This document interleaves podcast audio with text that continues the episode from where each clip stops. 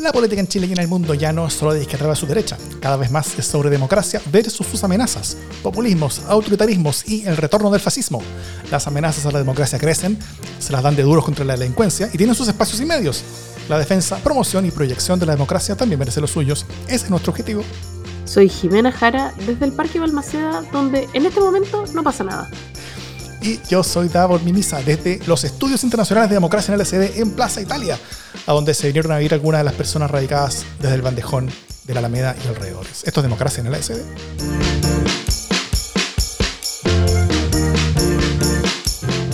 ¿Cómo estás, Jimena Jara? Escucho maullidos en tu lado. Sea, eh, lo lamento, pero creo que se van a escuchar durante un buen rato porque tengo un gato como recién nacido. Llegó hoy día una laucha blanca. Eh, acá gato que todavía no tiene nombre, pero que está acostumbrándose, entonces estamos en esta, en esta inmersión. Estoy casi en sistema de porteo con el gato. Sorry. está bien, veo que estás ocupada y entretenida al menos por ahora. Sin duda. Y el gato quedará muy informado. Es una gata, por cierto. Muy bien, gata informada. Eh, bueno, hoy día vamos a conversar sobre lo que queda del tema de los indultos y luego sobre la economía y las luces y sombras que se nos ciernen en esos caminos. Pero antes, eh, el día, ¿qué día fue, Jimé? El día jueves, grabamos y enviamos el LSD sin censura de marzo, que como todos los meses hacemos como agradecimiento a nuestros aportantes que nos apoyan mes a mes. ¿Te gustó este capítulo, Jimé? Fue bastante sustancioso, creo yo. Comentamos hartas papas del cambio de gabinete. Sí, ¿no es cierto? Sí, que no puedo repetir, obviamente. Claro, porque lo que se dice en democracia en el CD sin censura, se queda en el sin censura. Muy bien. Así que, bueno, quienes quieran unirse al grupo de personas que nos apoya eh, con el monto mensual que ustedes quieran, para hacer más y mejores podcasts en defensa de la democracia, lo pueden hacer en los links que tenemos en las notas del podcast si nos escuchan o en la descripción del video si nos ven. Eh, y recibirán este capítulo que ya enviamos de LCD sin, censura, se los podemos enviar inmediatamente o al, par de días después que se inscriban, eh, y los que vendrán. Así que solamente recuerden que lo que se dice, como bien dice el Jime, lo que se dice en el LSD sin censura se queda en LSD sin censura. ¿Vamos con los temas de la semana? Vamos, vamos, vamos.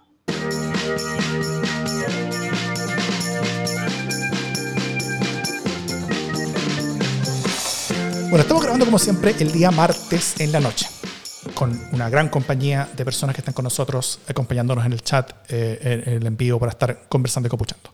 Eh, y que nos comentan y nos, y nos, retan y nos dan más información, etc. Y que nos saludan también cuando llegan.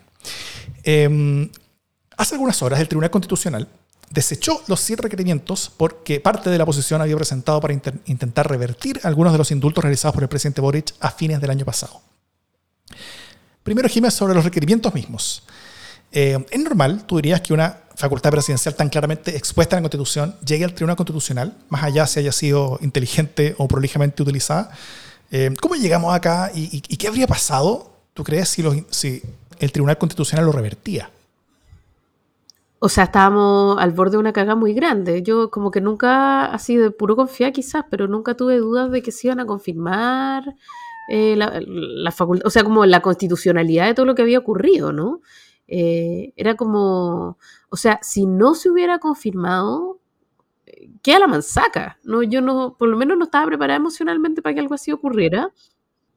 Y, siento que, esto caminó muy por el borde, eh, como por la delgada línea, de manera que no le dejó muchas posibilidades al Tribunal Constitucional, ¿no?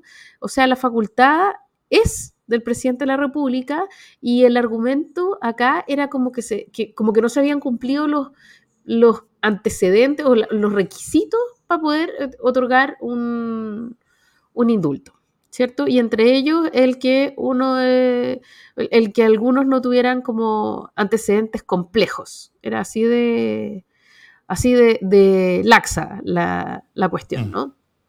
Eh, y yo aquí tengo una pregunta y una, o sea, me hago una pregunta y una sospecha, ¿no? Y eso tiene que ver como con eh, quizás lo vamos a hablar después, pero igual me voy a adelantar, capaz que estoy siendo desordenada y tú me decís, vuelve al orden.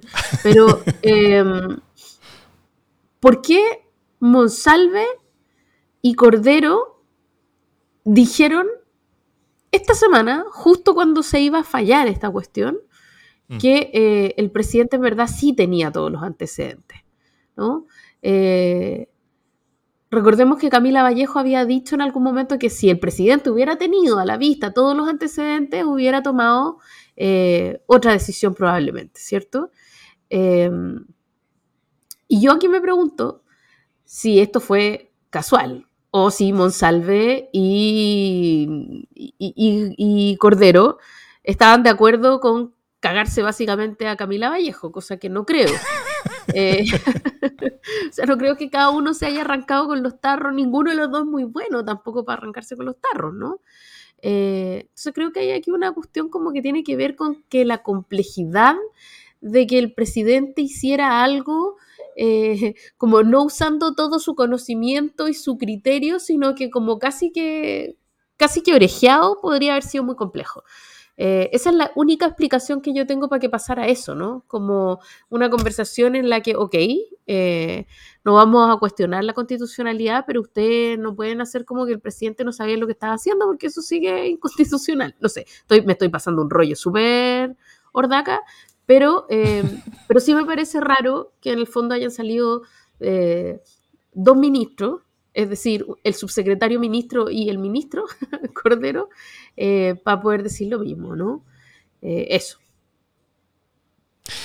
Em, eh, primero, por lo, último, lo de, lo de Cordero y, y, Monsalve, yo creo que se, salieron como del, como del tema por dos razones. Una, porque, o sea, como que se salieron del discurso oficial, porque el discurso oficial es malo, es penca y, no logra cerrar el tema, o sea, no lo han logrado cerrar hasta ahora.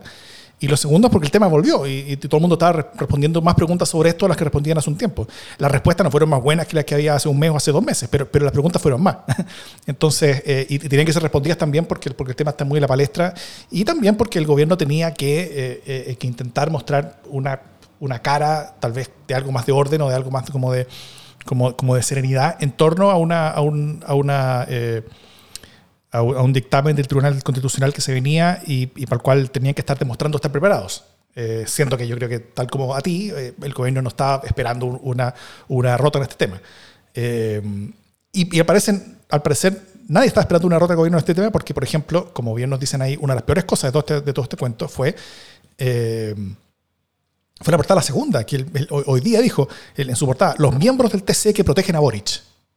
Es como, y, y mostrando como, como como todo el, el, el número de personas mayoritarias que, eh, que no solamente estarían a favor de, de, la versión como del presidente, de que el presidente tiene la facultad de hacer lo que la constitución dice que el presidente tiene la facultad de hacer, sino que, sino que eh, lo protegen al presidente. O sea, el, el, frame que impone la segunda es uno bien antiinstitucional y bien, y, bien yo creo que, que, peligroso y feo y complejo. Eh, y, que, y que todo esto también como que profundiza el tufillo, yo creo que con el que todos nos quedamos después de también los mismos los requerimientos mismos presentados por la oposición, en el sentido de, de no quedarse solamente con que esto haya sido una mala jugada política, que yo creo que, y ya lo hemos dicho muchas veces que lo fue, eh, no solamente quedarse en las legítimas críticas que se le puede hacer al gobierno por haberlo hecho mal, o sea, además de haber sido una mala jugada política, fue mal aplicada, mal hecha, lo cual yo creo que es, difícil pensar en alguien que, que, no opine lo mismo a esta altura. Eh, sino que además decir que es ilegal. O sea, eh, yo no sé si era, si era, si era, si era necesario para la oposición abrir este tercer frente, siendo que los dos son tan legítimamente bien abiertos, el, político y el, y, el, como mala gestión. Eh, y, y, en estos frentes, finalmente, al abrirlos, lo que, lo que hicieron fue regalarle una derrota, o sea, regalarle una victoria al gobierno en un tema donde han sido puras derrotas. Eh, así que yo creo que primero fue un gran error de la oposición el, plantear las cosas así. Fue un error que yo creo que causa daño, como tú bien lo dijiste al principio, en, el sentido de, construir un frame de, eh, de, desconfianza en la institucionalidad. Y, y, una desconfianza en el sentido de, tal como podemos leer en la portada la segunda, o sea, la institucionalidad existe cuando me hace caso a mí. Cuando la, cuando la institucionalidad dice, dice una cosa distinta a la, que son me, interesa, entonces la, institucionalidad es, es, es, oscura, es dañina, es, eh, es, es, maquiavélica, es política, es ideológica. Eh, y eso creo que nos hace mucho, mucho daño. Y sobre todo hace daño a los medios, porque, si, o sea, cuando los medios están destruyendo la institucionalidad y están, están avanzando los populismos antidemocráticos e, e, e iliberales, los primeros dañados terminan siendo los medios. Entonces, es algo bien suicida. Yo creo que lo que están haciendo muchas instituciones al respecto. O sea, yo creo que lo de la segunda, como para entrar con el detalle, es, es border sedicioso, ¿no? Em, porque, porque está suponiendo que la decisión, o sea, lo que sugiere ese titular es que la decisión que toman los miembros del Tribunal Constitucional eh, no es una decisión técnica, no es una decisión jurídica, no está basada eh, en, hechos como de la ley, ¿no? En la ley misma, eh, en el marco legal, sino que están basados en preferencias. entonces es súper, por eso te digo, es border sedicioso, porque es como si no lo protegieran y, y en el fondo hicieran su pega, evidentemente habrían revertido la cuestión de los indultos, ¿no? Y uno puede entender que la oposición tenga estas ganas de mantener el, tema, porque evidentemente es un mm. tema que le rinde como oposición, porque el gobierno mismo lo hizo fatal, entonces el gobierno trata de salir de ahí y, eh, la oposición trata de, seguir metiéndola ahí, ¿no? Pero, y aquí la pregunta que yo me hago de fondo es, eh, ¿qué le pasa a la democracia cuando eh, cuando estamos permanentemente interpelando a las instituciones en su funcionamiento, porque no nos gusta lo que hacen esas instituciones, ¿no? Eh, un poco lo que tú dices me sirve, o sea, lo aplaudo cuando me sirve, cuando no es ideología, eh, pero eso hace que siempre esté en entredicho lo que existe. En este caso, eh, la facultad es constitucional y, más allá de la conversación sobre si debería persistir o no la facultad de indultar, a discreción casi, eh, que, es lo sano en el fondo, mira, ya no corren los tiempos, no sé lo que sea, eh, como arrinconamos la constitución, ¿no? Y entonces queremos que, que diga la constitución algo que no dice o tratar de estimar ilegal eh, lo que dice la Constitución. Es una cuestión bien confusa, ¿no? Lo mismo eh, hace un tiempo pasó con el Senado. O sea, el Senado es una cuestión eh, anquilosada, vieja, que no sirve para nada. Salvo cuando logra que se genere un pacto que viabiliza la salida constitucional 1 y luego la salida constitucional 2, ¿no? o salvo cuando el Senado, no sé, voy a decir otra cuestión, no sé, apoya eh, las 40 horas. Eh, es bien complejo que la institucionalidad esté tan permanentemente vapuleada, ¿no? Eh, y me voy a saltar a un tercer ejemplo, que tiene que ver con la pregunta que hace la CADEM este domingo pasado a propósito de los dichos del general Yáñez, ¿no? Acordémonos, esto, esto, lo hablamos un poco la semana pasada, eh, el general, director general de Carabineros, así se llama ese el cargo, ya supongamos, director general, director general de Carabineros, eh, que sale diciendo, eh, se manda su chalper, ¿no? Está bueno ya, como dennos las facultades, dennos no sé qué, no nos dejen solos, que el Congreso haga su pega y sacando a todo el mundo al pizarrón, ¿no? que fue una cuestión bien inadecuada, o sea, o sea, como desde el marco legal, eso no era procedente. Eh, no, son fuerzas, se supone que son no, deliberantes, ¿no? Eh, ¿no? puede ser que quienes están armados estén sacando el pizarrón a las fuerzas civiles que están por sobre ellos, ¿no? Pero además, eh, la CADEM hace una pregunta. ¿ah? ¿Usted apoya al general, al director general de Carabineros en lo que dice? Y, sí, la mayoría de la gente apoya que, no sé, los pacos necesitan más eh, facultades, herramientas, whatever, whatever, whatever, que puede ser. Eh, estamos en un momento en el que la seguridad es un tema álgido, entonces en ese contexto, es súper necesario, ya, y que necesita que, les den más herramientas, que no los dejen tirados, básicamente, ¿no? Que es una cuestión que, por cierto, no ha pasado en este gobierno, como que los dejen tirados, al contrario, eh, es el gobierno en el que menos ha pasado. pero entonces la, la CADEM hace esta pregunta. La pregunta previsiblemente sale respondida mayoritariamente en que sí, apoyamos al director general de Carabineros. Y luego los medios agarran esto y titulan una nota, 85% de la población está de acuerdo con el director general de Carabineros. ¿So what? ¿So what? O sea, como que igual la institucionalidad dice que él no debería estar hablando eso. O sea, no se trata de si estamos de acuerdo, no se trata de si sentimos que es criterioso lo que dijo. Se trata de que es inadecuado que él diga lo que dijo. Eh, entonces a mí me preocupa un poco esta cuestión como de las emociones eh, y que la institucionalidad se lleve desde la emotividad, ¿no? Como que, bueno, igual está bien que el director general de carabineros diga esto, no está bien, está mal. Por más que le parezca criterioso a mucha gente, ¿no? Entonces hay un, esta cuestión como un engranaje que está forzando la máquina, siento yo, y, que, y que es bien nocivo. Perdón mm. lo más mío de todo lo que acabo de decir. Sí, hay, hay, hay, una sensación institucional como que, como que, como eso que pasa cuando, cuando, cuando hay una casa que se va a demoler y como que es lo que quería dentro de la casa y las fiestas son una weá, pero unas bacanales donde queda la cagada, porque da lo mismo, porque la casa se va a demoler, ¿no es cierto? Entonces, no sé si, si, tú, si, alguna, alguna, vez fuiste como una, como una fiesta en una casa que se iba a demoler. Era la mejor fiesta, como que todo el mundo hacía lo que quería, era, era, era, era, era como una cosa como, como, como, como, de, como de completa eh, eh, eh, como libertad a las consecuencias, ¿no es cierto? Como una especie como de, como de YOLO institucional, eh, llevándolo como a la política, eh, donde, donde nada importa, ¿no es cierto? En el contexto de una constitución que, es, que, se, que se plantea ya como muerta, instituciones debilitadas que, que, que, como que están esperando su reemplazo. Pero, pero no es necesariamente eso lo que va a pasar. Entonces, el, el problema es que, es que es que, es que tal vez esta casa, que, que todavía estamos habitando, eh, tengamos que seguir evitándola por 5 o 10 años más. Y, y, los daños que estamos haciendo, los carretes que nos estamos pegando ahora, sean daños que estamos sufriendo en, la próxima década, ¿no es cierto? Eh, y, eso, y eso creo que, que, es complejo, como, como bien lo dices.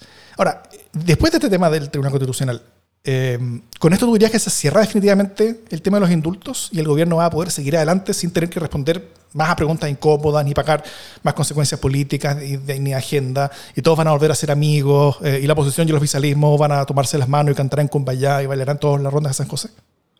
Sí, yo creo que sí. Yo creo que con esto se acaban todos los problemas del gobierno, eh, se acaban todos los problemas de nuestra democracia y se acaban básicamente todos los problemas de Chile. Eh, No, evidentemente que esto va a persistir, o sea, se acaba institucionalmente, o yo espero que se acabe institucionalmente, mira, nunca se sabe, pero eh, uno esperaría que sí, pero obviamente que lo van a seguir sacando el pizarrón todo lo que se pueda, así también cualquiera lo haría, ¿no? O sea, cuando hay con un flanco expuesto, ¿qué esperáis? Eh, tampoco, como que eso sí es parte del juego de la democracia, ¿no? Estarlo sacando al pizarrón y jorobarlo con el tema. Eh, pero, yo esperaría que hicieran lo que tienen que hacer como oposición y no eh, que vayan escudándose en las instituciones, forzándolas y haciendo creer que esas instituciones no funcionan. Eh, o que el presidente de la República no funciona, o que esto no es un marco democrático, por más que nos guste y que no nos guste y podamos cambiarlo, ¿no?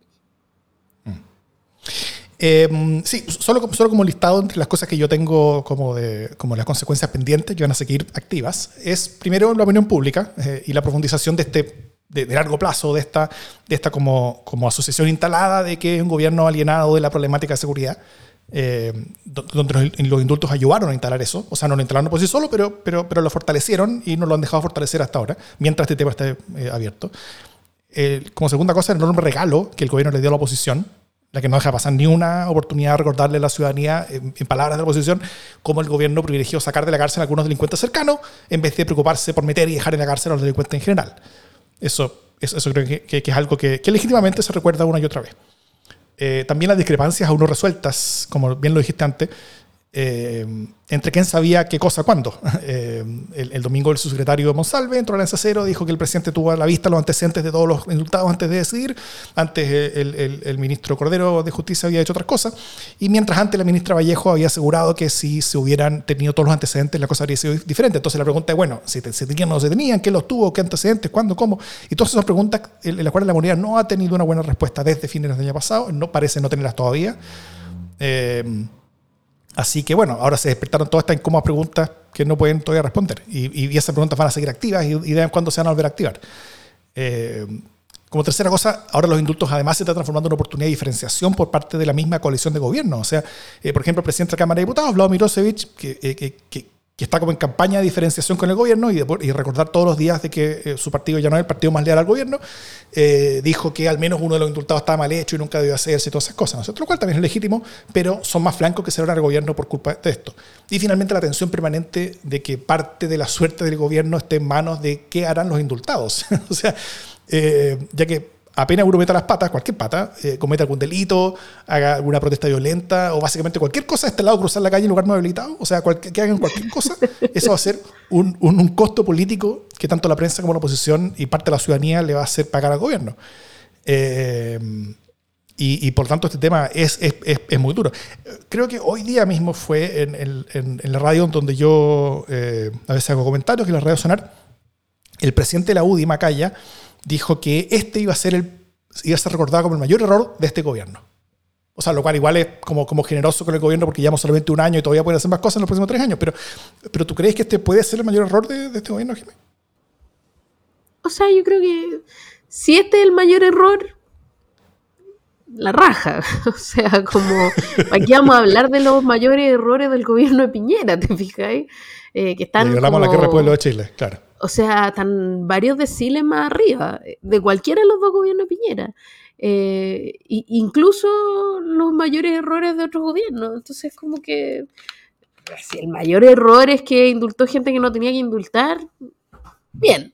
Yo no sé si eso es exacto, no sé si eso es cierto, em, pero, pero me parece que es poquito, así como para... Es lo más grave que les tenemos que sacar en, en cara. Una torpeza, pero, pero nada tan grave. Eh, tenía algo más yo que decir, pero por supuesto que lo olvidé. Eh, a propósito, ah, no, es que te, iba a preguntar, porque no, como, ¿no te pareció que estaba armado lo de Monsalve con Lucho Cordero? Como... ah, la, la conspiranoia así digna del exceso y censura, dices tú.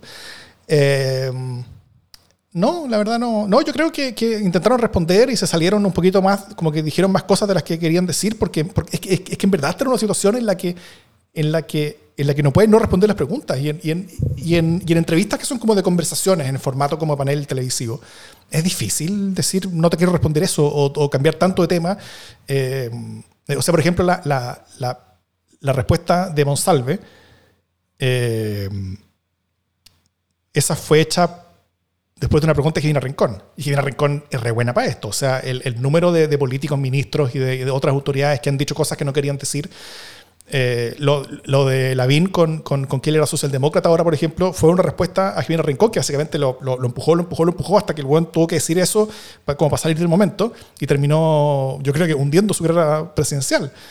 Eh, palabras que yo estoy todavía seguro que él no quería decir. Eh, en, no fue a esa, esa, entrevista para decir que era socialdemócrata, sino que fue lo que le salió nomás, ¿cachai? Como, eh, y, simplemente una buena entrevistadora que, que logró sacarle más palabras a, una autoridad que normalmente es bastante ducha para esto, que las que esa autoridad quería decir y para volver a poner en problemas al gobierno. ¿Dijiste Jimena Rincón? ¿Mónica Rincón? Mónica Rincón. ¿Dije Jimena? Bueno, perdón. No estoy segura de nada, pero yo creo que... ya. perdón, Mónica. Eh, Mónica Rincón, la periodista de Tolerancia Cero. Oye, bueno, entonces no, no, no creo que haya conspiración ni nada así. ¿Una última tita sobre el tema? Mira, una última tita. Eh, una de las consecuencias más inmediatas del tema de los indultos fue la caída de la mesa de seguridad, ¿no es cierto? Como, como bien recordamos, y hablamos harto también de eso, que intentaba hacer, construir una agenda común en materia de seguridad ciudadana entre gobierno, oposición, oficialismo, etc. Eh, cosa hacer que el problema fuera de todos y la solución también fuera de todos, ¿no es cierto? Entonces, convertir el tema de la seguridad en un tema de Estado más que un tema de gobierno versus oposición, como en un, en un tema como de batalla. Esa mesa se acabó, eh, a pesar de los intentos de la ministra del Interior de, de revivirla, eso se acabó. Eh, la oposición tiene su propia agenda en el, Congreso y el gobierno tiene la suya. Pero han habido avances legislativos y también resultados. Eh, algunas leyes ya aprobadas han tenido una efectividad bien, bien impresionante, yo diría incluso. como específicamente la ley en contra del tráfico de, de, madera, que logró desarticular al menos una gran red de, de de, crimen organizado en torno al tráfico de la madera, eh, y eso redujo de manera importante el crimen violento en la, en la, zona, en la Araucanía, redujo el robo de madera, redujo incluso la toma ilegal de terrenos, porque parte de la toma ilegal estaba ligada al robo de madera a través de esa red. Eh, también hoy mismo, hoy mismo, justamente hoy martes, eh, se terminó de aprobar en el Congreso una ley sobre crimen organizado, que aumenta de manera importante las facultades intrusivas de investigación, como parecía a lo que ya tenía la ley 20.000 para narcotráfico, por ejemplo, y apunta mucho mejor tanto la investigación como las penas a cómo funcionan las organizaciones criminales modernas hoy, eh, en vez del concepto viejo esta de la asociación ilícita que era muy difícil de probar. Entonces, eh, hoy las cabezas y financistas y protectores de organizaciones criminales van a poder ser perseguidos por ese rol. Eh, y no solamente y exclusivamente por los delitos que ellos personalmente hayan cometido, sino que, sino que ellos van a tener responsabilidad en que esa organización criminal exista y en las cosas que hace esa organización criminal. Algo con algunas similitudes a la ley RICO en Estados Unidos, por ejemplo, que, eh, que, eh, que es muy conocida para todo el mundo que le gustan las películas de mafiosos. Eh, entonces, bueno, la agenda está cargada del tema y los avances pueden ser re importantes. La pregunta que te tengo es, ¿metió las patas la oposición al salirse de la mesa de seguridad? ¿El gobierno tiene una oportunidad entonces de aprovechar de construir capital político en este tema a partir de los resultados? Porque si estas leyes nuevas tienen, por ejemplo, la mitad del éxito que ya tuvo la ley eh, del robo de la madera en términos localizados en, ese tema puntual, los resultados van pueden ser bien notables. Eh, y, ahora serían principalmente del gobierno, no de la oposición o, o, no de Estado, porque serían agendas que está empujando el gobierno. Entonces, ¿se puede transformar este pasivo político en un activo político? Yo creo que cuando la, cuando la oposición se retiró, se retiró a propósito de los indultos, porque en el fondo le parecía poco serio que, que con un, por un lado se estuviera hablando de un gran acuerdo y por otro lado se estuviera indultando a delincuentes, en el fondo eso es, eh, me parece que en ese momento te, podía dar un rédito político. Eh, y no sé si la gente está muy clara en este momento de que, de que la oposición no está y está pensando, pero ¿dónde está la oposición? O sea, la oposición está en este momento igual siempre sacando al pizarrón al gobierno y tratando de instalar la idea de que ellos eh, están detrás de la narrativa de seguridad, mm. ¿no? Y no van a tener ni, o sea, no van a tener ningún empacho en decir que si alguna medida se ha tomado respecto de seguridad ha sido porque ellos han han estado en el fondo cateteando, ¿no? Eh, así que no estoy tan segura de que retirarse haya sido una manera de perder capital político. Como que tampoco estoy tan segura de, cuánta gente está al, día con, el funcionamiento de la mesa misma. Eh, creo que para los mm. yonkis de la, de, la, de la política, sí, fue un error. Eh, pero no estoy tan segura de qué tan visible es ese error. ¿Me entendéis? Como qué tanta, qué, tanto, qué tanta publicidad tenga el error. Miau. Esto es lo que tengo que decir. La, la gata está muy, muy enojada con todo esto. Eh, sí, yo, yo, decía esto y preguntaba simplemente, eh, y esto acá también es como mi respuesta a estas preguntas, eh, es que los gobiernos entran con temas que son sus fuertes para la opinión pública y otros temas en los que no se espera mucho de ellos, ¿no es cierto? O sea, por ejemplo, el gobierno de Piñera se esperaba que fuera efectivo un crecimiento, empleo y seguridad. Más todavía si, si, si, eso era su campaña. y cuando ese tema le fue pésimo, el gobierno fracasó, fue un fracaso. Pero hizo otras cosas. En el primer gobierno, por ejemplo, cerró el penal cordillera, eh, que era cosa fuera de lo que se esperaba que ellos hicieran. En el segundo gobierno logró avanzar en, la materia de, matrimonio igualitario, por ejemplo, que era también temas distintos a lo que se esperaba. Y en eso tiene capital político. O sea, en eso tiene legado, en eso tiene. Eh, eh queda en la historia en, logros que no se esperaba eh, sobre, sobre ellos. de Boric, yo creo que no se esperaba mucho en economía o seguridad donde sí se esperaba tal vez eran temas sociales y culturales, donde ha habido re poco, la verdad, eh, o casi nada incluso. Así que el, el, tema de seguridad debiera ser la principal oportunidad tal vez para avanzar en temas donde no se espera mucho de, de, de Boric. Entonces, si logra tener avances percibidos por la ciudadanía en esto, podría construir buen capital político y también podría dañar incluso al capital del frente. O sea, por, por ejemplo, eh, cambiando el actual discurso de, como dije antes, de cómo el gobierno privilegió sacar de la cárcel a algunos delincuentes cercanos en vez de preocuparse de meter y dejar en la cárcel al delincuente en general. Eh, a uno de, por ejemplo, eh, la derecha se ha llenado la boca de preocuparse de la seguridad, pero recibió un país en paz y entregó uno lleno de crimen organizado y inseguridad cuando gobernó, eh, para después salirse de todas las instancias de construcción para solucionar los problemas que ellos mismos habían liderado y que ellos habían instalado, y tuvo que venir este gobierno para comenzar a vencer a este crimen organizado, y estos son los resultados. ¿Tú crees que algo así se puede instalar? ¿Es posible? Creo que eh, no tengo la certeza que algo así podría estar. Tendría que estudiarlo más. La verdad me queda grande la pregunta, Davor. No sé qué decirte. Muy bien.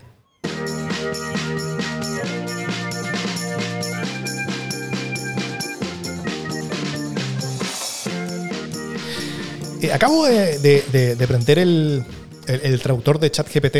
ChatGPT 4, la, última versión, esa, esa potente que, tiene eh, OpenAI. Y, puse estos maullidos de, tu, gata nueva para intentar saber qué es lo que decía. E increíblemente el, traductor ChatGPT me dijo que el gato, que la gata lo único que estaba pidiendo era eh, eh, el pastelazo de la semana.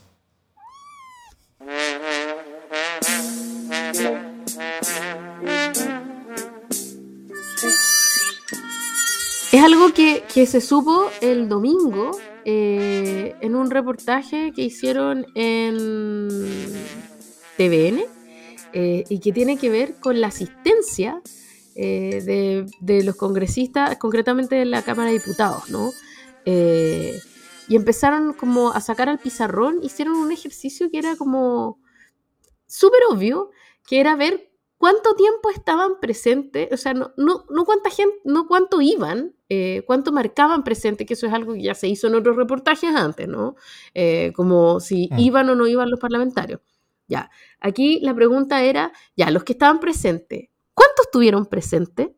Eh, y la verdad, a mí se me cayó la cara. O sea, como que esta gente que llegaba, partiendo por, por supuesto, por la, Lavin Junior, que llegaba, no sé, 40 minutos tarde, eh, ponía presente y se iba.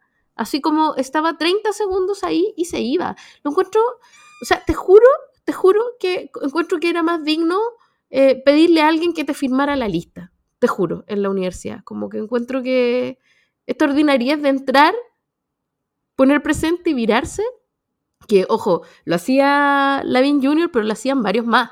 Eh, pero de un descaro. Eh, que, no debería sorprenderme, pero aún así me sorprende. Pastelazo. Sí, la Junior, Junior no está precisamente combatiendo el prejuicio que se tiene sobre quién es la Junior en el Congreso, ¿no es cierto? Una de las grandes dificultades en el tema de seguridad es que el mundo político se preocupa más de la sensación de seguridad que de la seguridad misma, ¿no es cierto? Eh, eso es lo que, lo que hacen dándoselas de duro mucha, mucha gente, trayendo a las Fuerzas Armadas a hacer labores para las que no están preparadas, eh, metiendo más armas en situaciones de conflicto, como, como con el Comando Jungla, etc. Esas son situaciones que eh, combaten la sensación, pero, pero empeoran la seguridad. Eh, aumentando las penas sin pensar en los costos sociales y cómo eso puede dejarnos más inseguros que antes, etc. Entonces, pero en, contextos de miedo, no solamente la derecha más dura hace estas cosas, sino que muchos otros sectores políticos también. Y esta semana hubo un caso adicional que a mí me llamó la atención. porque cuando el presidente de la Cámara de Diputados y fundador del Partido Liberal, Vladimir Milosevic, tuitea llamando a los alcaldes progresistas de todo Chile a echar abajo casas supuestamente narcotraficantes. O sea, no solamente está convirtiéndose en un niño símbolo más de la fiebre performativa de sensación de seguridad. No solamente está construyendo un personaje completamente diferente al que había sido y al que debiera ser, si es consistente con los principios que dice profesor. Eh, sino, no solamente está copiando y ensalzando la figura del alcalde Carter, Carter, Carter, Carter, semi, aliado de Parisi, que, que, que, hoy es uno de los liderazgos populistas más complejos de la realidad política, eh, sino que además está metiendo una justificación más a un camino peligrosísimo para la integridad de la República y para, la estabilidad de la democracia. Eh, al, al, estar llamando a autoridades locales a básicamente tomar la justicia por sus manos, fuera de sus atribuciones y fuera de cualquier cosa que se parezca a procesos justos o Estado de Derecho. O sea, cuando la UDI copia al Partido Republicano ante el terror de quedar desplazados, eh, ya es mala, noticia para Chile, yo creo. O sea, como que todos perdemos. Y cuando figuras antes sensatas y moderadas y democráticas se ponen a copiar al parisismo, e intenta ser tanto más populistas que el parisismo, intenta poner los, como, como la frontera del parisismo en un nuevo normal para el propio mundo, eh, y llevando todo el progresismo sumarse más encima, o sea, yo creo que estamos bien hasta el tuce. Eso, peligroso y triste pastelazo para mí.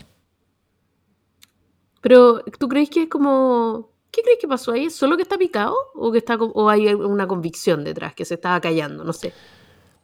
Yo creo que, eso fue parte como del, como del cálculo de diferenciación con el gobierno. O sea, también se está intentando diferenciar y, abrir espacio. Pero, creo que, que, que a diferencia del tema de los indultos mismos, donde está bien, es legítimo que él diga que los indultos no le gustaron y, ahí no hace daño, ¿cachai?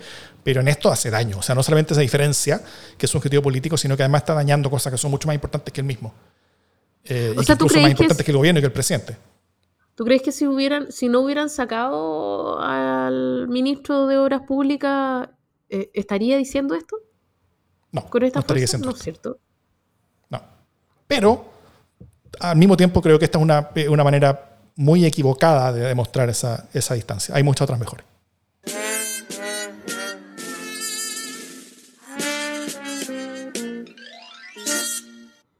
Fíjate que Em, en la tercera, hoy día salía una noticia de cómo Chile creció un par de décimas menos de lo que se esperaba, em, pero que el próximo año hay buenas perspectivas ¿no? económicas, hay buenas perspectivas económicas para el 2023. Y entonces eh, la nota dice que, em, que creció de 2,4%, que es debajo del 2,7% previsto, o sea, muy poquito menos, em, pero que los economistas dicen que el 2023 va a tener una caída eh, más cerca del 0,5% y que, sin embargo, vienen, eh, vienen buenas perspectivas de crecimiento, que ha aumentado el consumo, que ha aumentado el consumo per cápita, etcétera. No hay de qué preocuparse, estamos un poco saliendo. Pero paralelamente a estas buenas, ¿cómo decirlo?, estos buenos augurios de la tercera, eh, el mundo entero, fuera de Tercera Landia,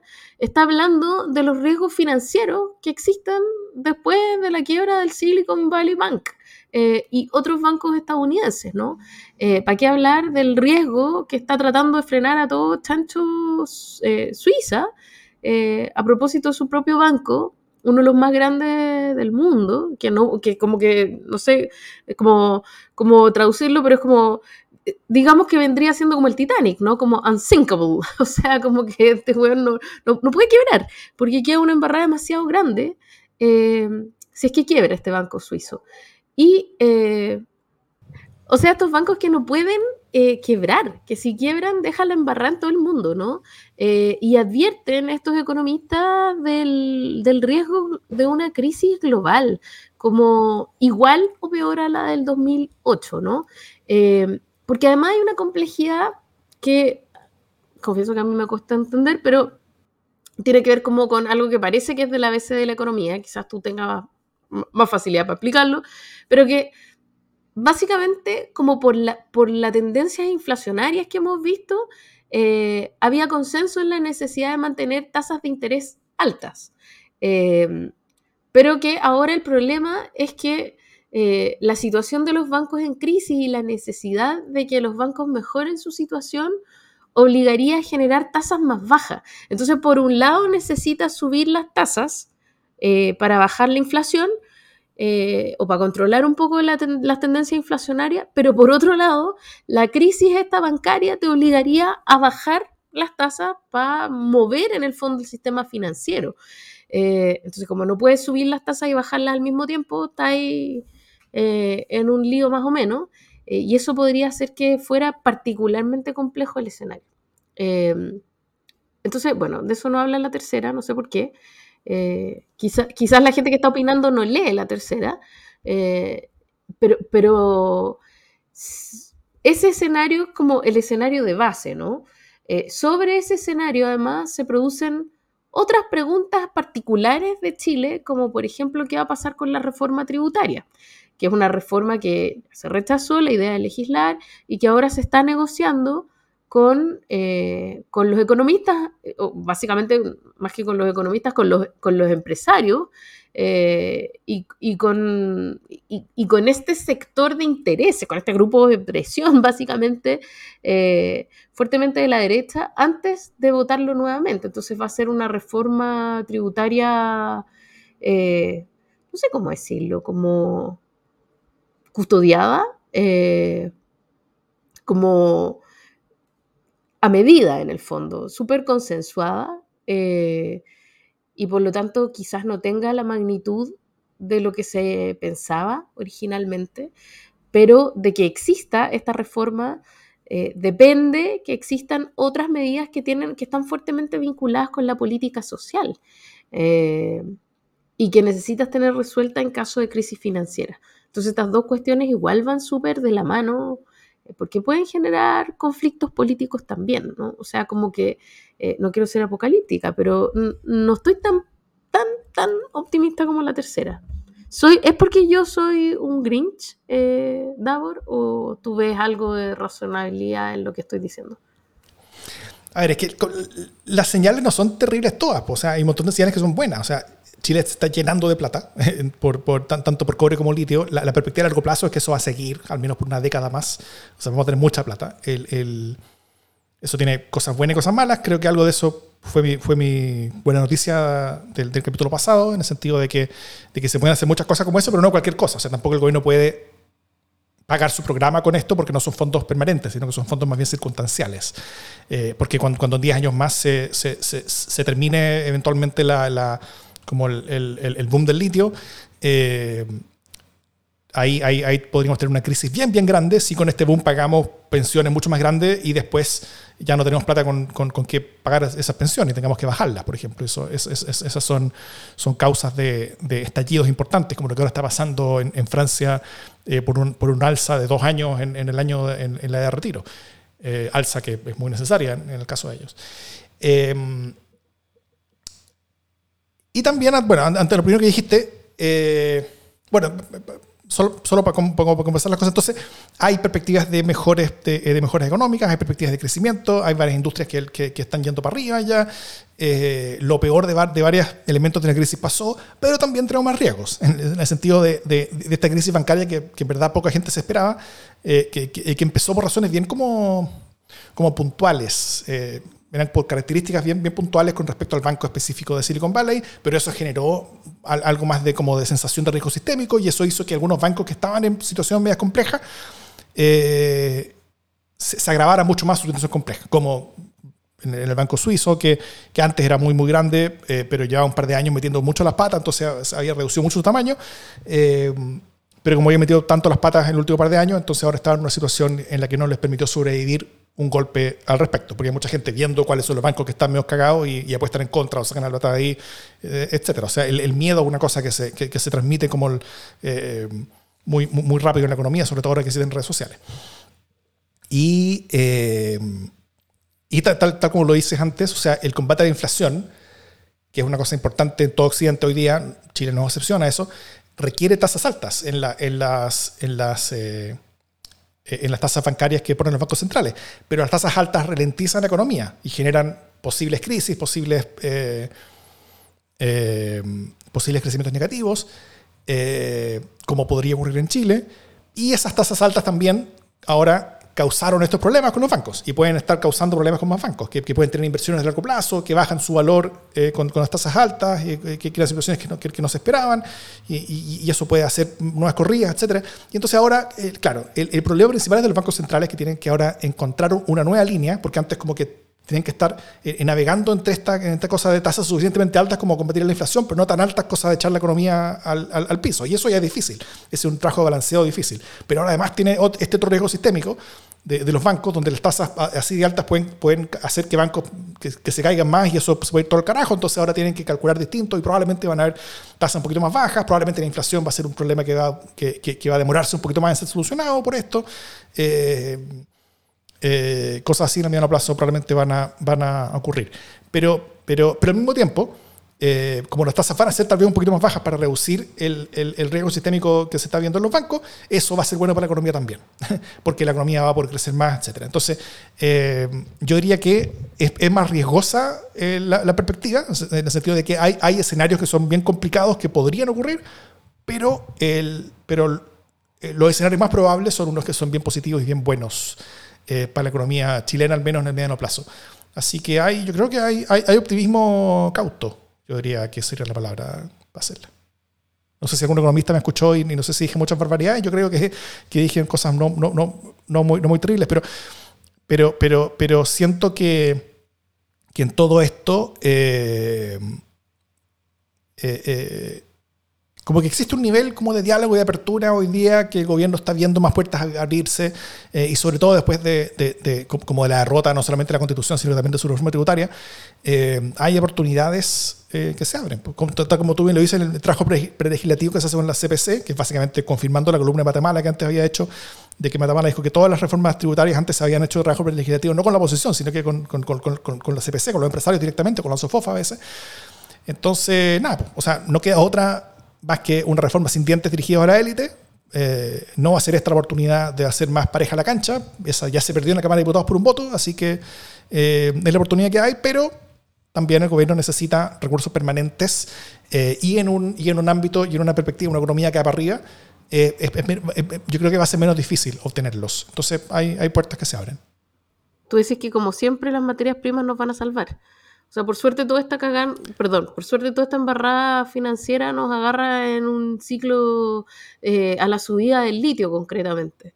nuestro salitre del siglo XXI. O sea, son, son, son, las, son, las, materias primas ligadas al cambio, al cambio hacia, hacia, hacia economías renovables. Y esas materias, las materias primas asociadas a eso eh, son básicamente litio, cobre y cobalto. Y de esas tenemos dos de tres. O sea, realmente eh, tenemos una suerte que es histórica y, todo el mundo está mirando a Chile como un país que tiene mucha suerte en eso y vamos a llenarnos de plata por un rato, no por mucho tiempo, pero por un rato vamos a llenarnos de plata.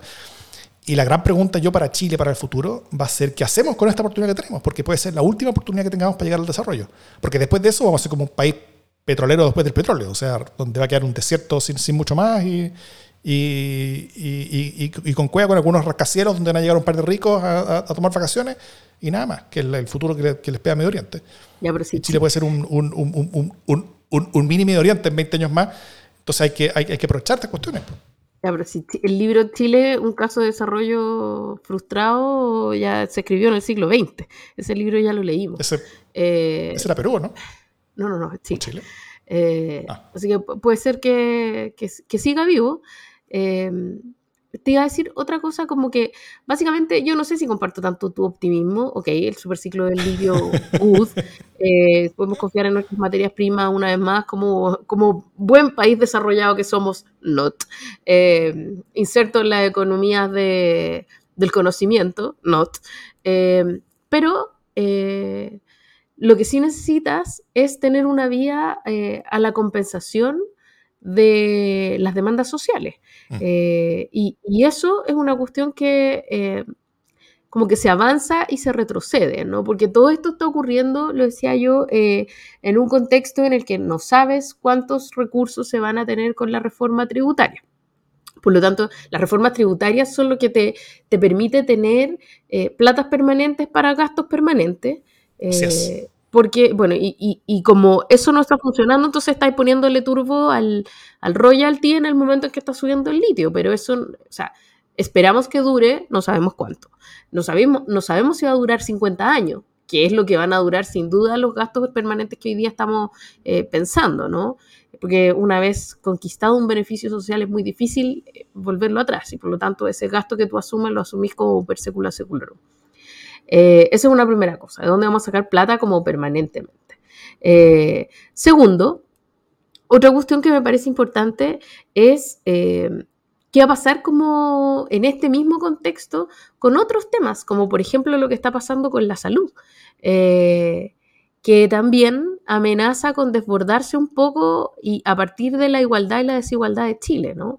O sea, ya me parece que este nombre de fantasía que se le está poniendo hoy día, que espero que no se llame así finalmente, que este como FONASA Premium o FONASA Plus, que ojalá se llame de otra manera porque el nombre es matado, eh, como todos estamos en FONASA, pero unos están en más FONASA y otros están en solo FONASA. Eh, y, que también amenaza desbordarse, ¿cachai? O sea, como que está, está mal agarrado, ojo ahí, cabrón. Eh, y, además, eh, como, ¿qué, puede pasar en materia de precarización laboral? ¿Cierto? Este tema de la flexibilización y de la precarización de las plataformas que nadie está tomando. Em, pero también en ese contexto quiero hacer un, eh, un, un, reconocimiento de quien sí está como viéndola venir y está tratando como de abordar, al menos sus materias ministeriales, de manera notable, que es la ministra Jara, eh, porque hoy día se aprobó en el Senado por unanimidad eh, las 40 horas, eh, la, nueva jornada de 40 horas semanales, ¿no? que tienen además un, se le instaló flexibilidad y una gradualidad y que se va a, a, terminar de concretar o se va a entrar en régimen finalmente en cinco años más, pero que empieza ya su, marcha prontamente el próximo año debería ser una hora menos, eh, en dos años más deberían ser dos horas menos y finalmente en cinco años más deberían ser eh, las cinco horas menos, eh, que es una buena noticia. O sea, al menos una buena noticia en esto, junto con el litio. O sea, sí, dando, dándole bastantes créditos a la ministra.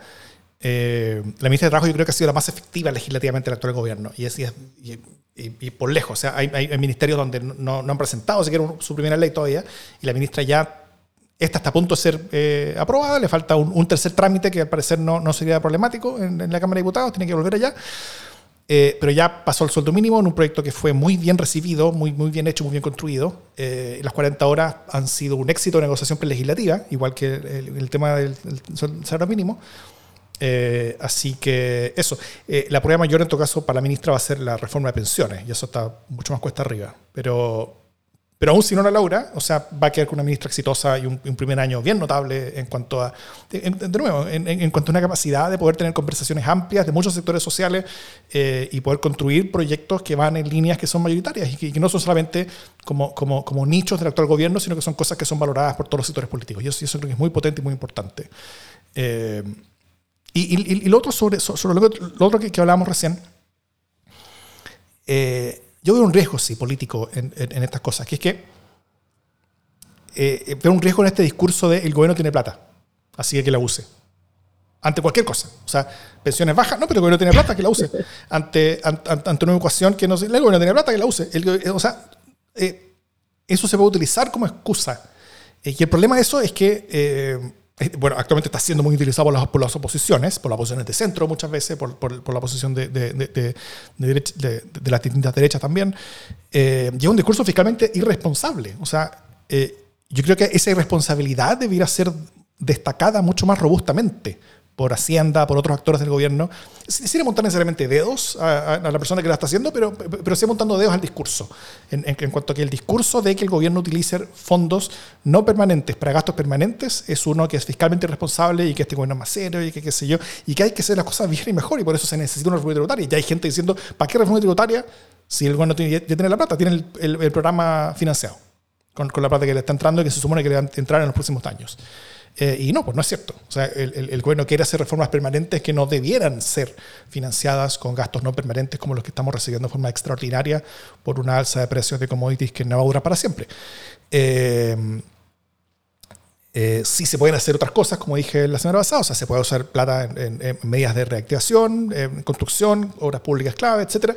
Tampoco se puede poner demasiada plata en, el en los bolsillos de las personas, lamentablemente, porque eso genera inflación. Eh, y, meter plata en el sistema nomás, como, como para, que exista más circulante en, la calle, eso, eso genera inflación en forma directa. Entonces, lamentablemente, tenemos un nivel de inflación que no permite eh, eso. Y esto no solamente genera un riesgo en cuanto a la discusión legislativa y con respecto a las oposiciones que, que, utilicen esto como excusa para, para, para no legislar o, no aprobar proyectos que puedan ser relevantes, sino que sobre todo yo veo que hay un riesgo con respecto a la ciudadanía, donde la ciudadanía vea un gobierno que tiene plata pero no quiere gastarla en esa ciudadanía. Y es difícil eh, construir es, eh, es, esas explicaciones de una manera que sea responsable. Eh, Creo que en el primer gobierno de Bachelet se hizo bien, cuando había mucha plata y había mucha necesidad y las cosas se hicieron bastante bien. Hubo, hubo, hubo, un reconocimiento que esas cosas se hicieron bien. Eh, y ahora creo que una de las principales eh, prioridades políticas debiera ser cómo construir ese discurso, ese relato, esa, esa correlación entre eh, acción, recursos, qué es lo que sí se hace, es lo que no se hace, por qué no se hace, qué cosas se están haciendo en vez de las cosas que no se hacen. Eh, cosas que tengan correlatos en, la, en, las vidas de las personas eh, o que sean apuestas a futuro importante, cómo, se está invirtiendo esta plata para, para, un futuro que sea mejor para todos. eso creo que es re fundamental y va a necesitar arte creatividad. De, eh, de, parte del gobierno. O sea, si ya en el primer gobierno de Chile, con, con, con, un alza importante de los commodities, el gobierno tenía problema de ver con qué gastar la plata porque la inflación podía subir si llegaban y aumentaban y poner plata en el sistema nomás. Ahora que la inflación ya está arriba, menos aún se puede hacer y por lo tanto es, más difícil eh, eh, hacerlo y va a ser complicado políticamente, yo creo. Sí, yo solo quiero decir que en el primer gobierno de Michelle Bachelet, eh, todo esto fue lo mismo, esto es como un loop, mm. ¿no? estamos hablando del nuestro propio sector político, cuando digo nuestro, el sector como de centro izquierda, eh, alegando permanentemente que había plata, que había mucha plata en ese momento, eh, porque no había habido pandemia, digamos, había cantidad de plata, y que esa plata tenía que usarse en reformas sociales y que eh, básicamente el gobierno se estaba cagoneando con su propio pueblo, qué clase de gobierno socialista es este.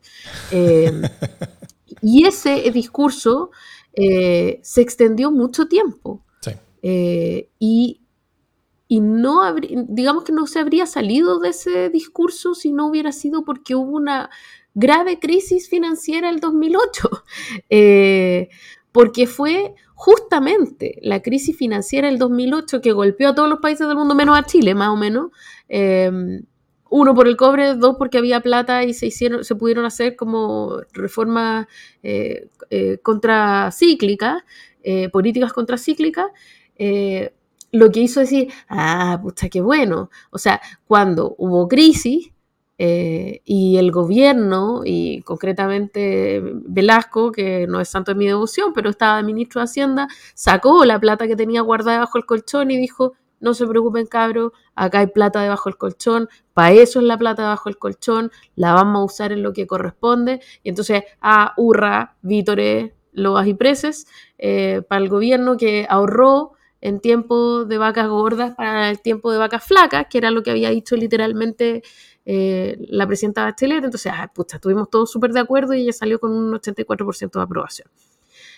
Eso no habría pasado si no hubiera habido una crisis financiera, ¿no? No, no, se habría podido mostrar eh, durante una misma administración, o sea, por desafortunada que haya sido la crisis, al gobierno le cayó súper bien, porque en el fondo le permitió decir, ya, para esto era que estábamos juntando plata. Listo. ¿Alguien tiene duda? No, no, no, no, no hay duda. Eh, hurra.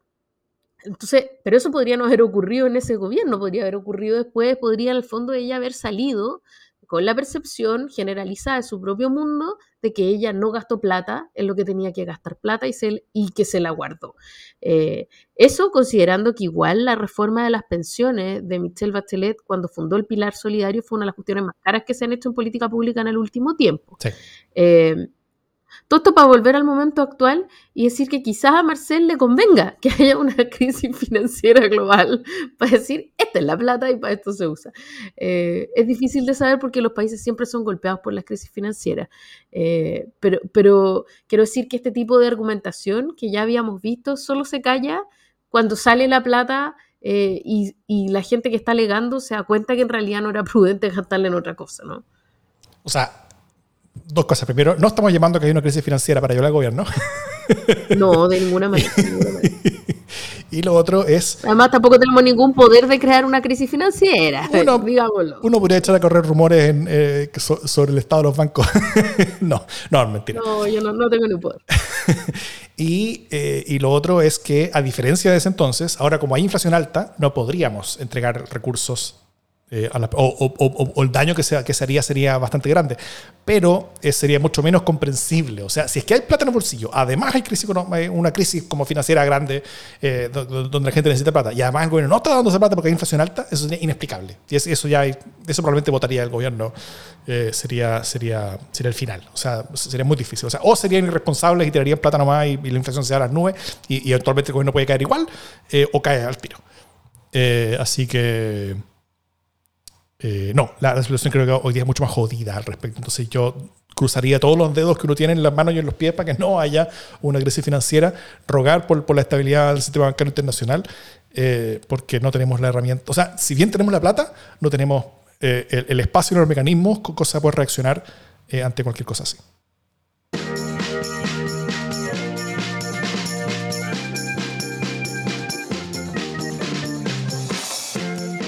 Las buenas noticias.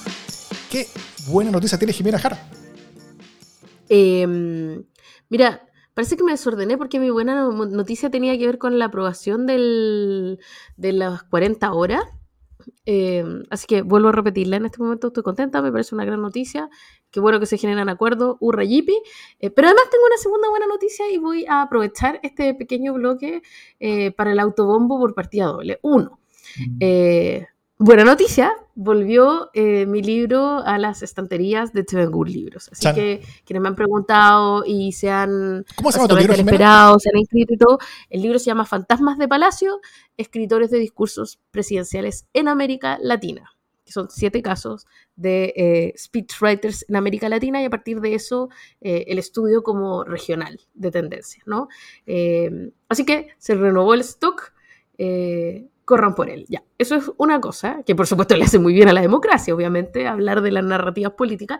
Y segundo, eh, que este jueves en eh, la Católica, en una jornada maratónica de, de, las 10 de la mañana a las 6 de la tarde, eh, voy a estar dando un taller de narrativas políticas en mi alma mater, la Universidad Católica. Así que les cuento cómo funciona porque nunca he dado un taller tan largo, pero tengo la expectativa de que más que muertos terminemos todos muy aprendidos. Eso. Son mis dos buenas noticias. Perdón lo, el, la autorreferencia. Fantástico, buenas noticias. merecidísimas autorreferencias y espero que todos quienes están escuchando estén en la Católica presentes eh, y compren el libro, hagan filas en Chevengur eh, y, todas esas cosas importantes. Eh, no, mi buena noticia simplemente creo que yo ya la dije. Eh, creo que la aprobación de la ley de, eh, en, contra del, del, crimen organizado es una cosa potente. El combate al crimen organizado es un discurso que puede ser utilizado por fuerzas no autoritarias de una manera inteligente, de cómo disminuir el crimen en forma inteligente, de cómo atacar a bandas organizadas que están, que tienen que, sus tentáculos metidos entre la autoridad, entre el dinero, entre el poder, eh, y, poder desarticular esas cosas, donde desarticulando unas pocas uno puede lograr eh, cambios importantes en, la, eh, en, los delitos y después poder hacer de eso un cambio importante en las percepciones. Chile tiene una tasa de asesinato, por ejemplo, que es muy baja, sigue siendo baja, a pesar de que subió bastante, sigue siendo, seguimos, sigue siendo la más baja de América Latina, lo cual nos dice mucho que América Latina es, es en ese sentido el, el eh, en el sentido criminal, el, continente más, más, peligroso del mundo, pero, eh, pero desarticulando algunas bandas, no demasiadas, algunas bandas, uno puede retornar a los números que teníamos hace cuatro o cinco años eh, sin, sin, demasiada dificultad. Entonces, este tipo de leyes son el camino correcto para solucionar objetivamente esta, estos reales aumentos en, en delitos que generan tanta inseguridad. Eh, ahora, para, para, transformar eso en cambiar la sensación de inseguridad, ahí se necesita eh, otros talentos. No solamente cometer el crimen, sino también ser capaces de transmitirlo. Ya, pero además no son solo eh, sensación de inseguridad, sino que estamos como, salimos en el ranking de como los países con más terrorismo en el mundo. Ranking, ¿Qué ranking ese? No sé, no que mirarlo, pero, pero es como, wow, ¿realmente estamos en ese pie? o es un ranking arreglado por la derecha internacional? Es que yo creo que hay pocos, pocos lugares donde hay terrorismo, entonces es que es como fácil estar en, un número bastante alto. Porque no son muchos los países donde ocurre. Tampoco poco, tampoco, tampoco poco. Al, menos acá en América Latina. Acá en América Latina. pero no, no, somos de los primeros en América Latina, somos como, de somos como el, no sé, el, décimo en el mundo. Igual es como color. En fin. Buena noticia. bueno, después de hablar sobre, sobre, sobre el crimen, las crisis, cómo caen los bancos, el sistema financiero, cómo estamos básicamente hasta el carajo, eh, gracias por escucharnos. Vuelvan la próxima semana. Que sea una alegre semana para todos. good night and good luck. abracen a quien tienen al lado. Dicho todo esto, esto es democracia el LSD.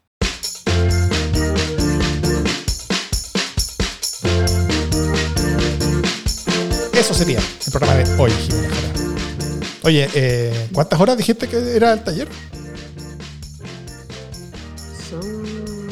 Son, seis horas de clase misma, digamos. Bloque de 10 a 1 de la, de la mañana y bloque de 3 a 6 de la tarde. ¿Tú única expositora ese día o hay más? No, yo sola, Manola. Sola mi alma. Pero, eh, o sea, caben dos posibilidades. O la gente, porque es muy largo para un puro día, pero es eh, corto para en el fondo aprender a hacer relatos políticos. Igual es poco tiempo. un día para salir como con los rudimentos de los relatos políticos es poco tiempo. Eh, así que aunque parezca que es eterno, porque se hace eterno como quizás estar, eh, está bien concentrado. Así que yo creo que el juego tiene que ver con ir haciendo eh, actividad, práctica, eh, clase teórica, si no nadie resiste, ni yo ni quienes estén ahí. Yo creo que puede ser solo. Soy súper entretenida además. Muy bien. La confianza es lo importante. No, como, o sea, mira, yo puedo ser pésima panelista, puedo ser pésima planificando, eh, puedo ser una hija bastante mediocre, Pero una cuestión que soy es buena profe, así que siempre tengo las mejores evaluaciones. Ahí sí que tengo confianza. Un aspecto de la vida en la que no es síndrome del impostor ahí. Muy bien. Algo.